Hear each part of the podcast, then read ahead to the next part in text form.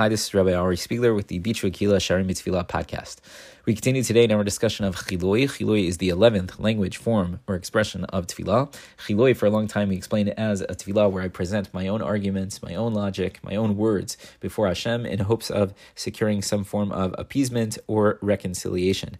We, however, now in chapter 2, Parak Bet, have dis- discussed the possibility that Vayichal Moshe, the source, the uh, proof text that we use to introduce this Tefillah of Chiloi, maybe comes from a language of Chilo, of Chilo, of achilu, of chalchala, of trembling, of fear before Hashem. And we've given re- different reasons as to why uh, fear or trembling might be an important aspect of our tefillah, whether it indicates that Hashem's Shekhinah is present and that causes a sense of fear, whether it's an indicator that, that whatever it is that we're davening for is of the utmost significance, or as we discussed yesterday, that it, it allows us to shed our physical bodies in order to better cling to Hashem, cling to the Shekhinah, which is uh, present. The final thing that Rav Pincus writes here on the Tefillah of Chiloi, both in Parag Bet and in the entire discussion of Chiloi. So this is it.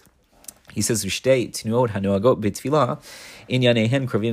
there are two different ways that we move during our davening. We've been talking about trembling, but really there are two main ways that we move during our davening, and they're very similar. You have Hishtachava'a, the bowing that we do at various points in our davening, in the Shemona Esrei, in Aleinu, at Baruch so on and so forth. And when we sway back and forth, when we do what we call shuckling. So he says, Hahishtachava, when a person is bowing, More al bitula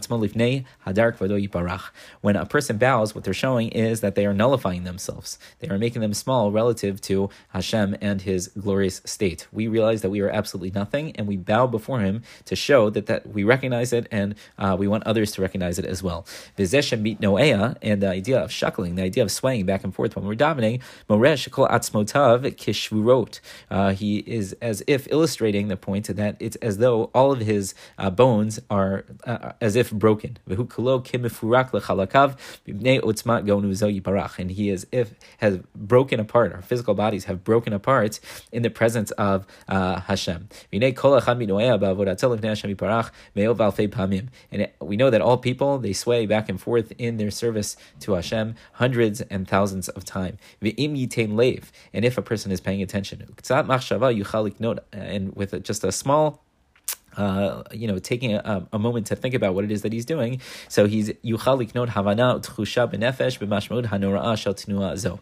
So you'll recognize the great significance and great holiness behind these movements. Sometimes they happen without us realizing, right? That all of a sudden we're just, uh, for the lack of a better term, moved to sway back and forth. And he says, take a moment to think about what exactly that means and what that might indicate. What is the message that we're trying to impart with that physical action?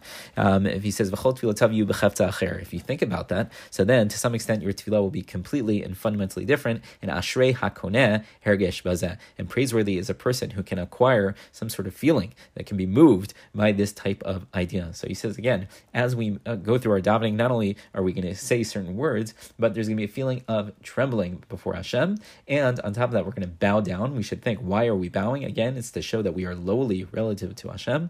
And number two, the fact that we sway back and forth, the fact that we shuckle is supposed to show this idea idea that we are as if broken without Hashem. We're almost not in control of our bodies without the help of Hashem. To some extent, we are broken without the help of Hashem. Like we mentioned uh, a few days ago, we talked about shuckling uh, rather extensively, both at Shalashudas and on the night of Shavuot. So there are many different reasons behind the custom and where it comes from, why it started. Um, so we didn't necessarily suggest this idea, but it is an important one to keep in our back pocket. And again, it's praiseworthy for us to think about not only the words of the tefillah, not only the structure of the tefillah, not only the halachot of the tefillah, but even the movements inside of our tefillah and what those messages can impart. Rav Pincus says that our davening will become much better. It'll become more improved, fundamentally different if we think about those things as well.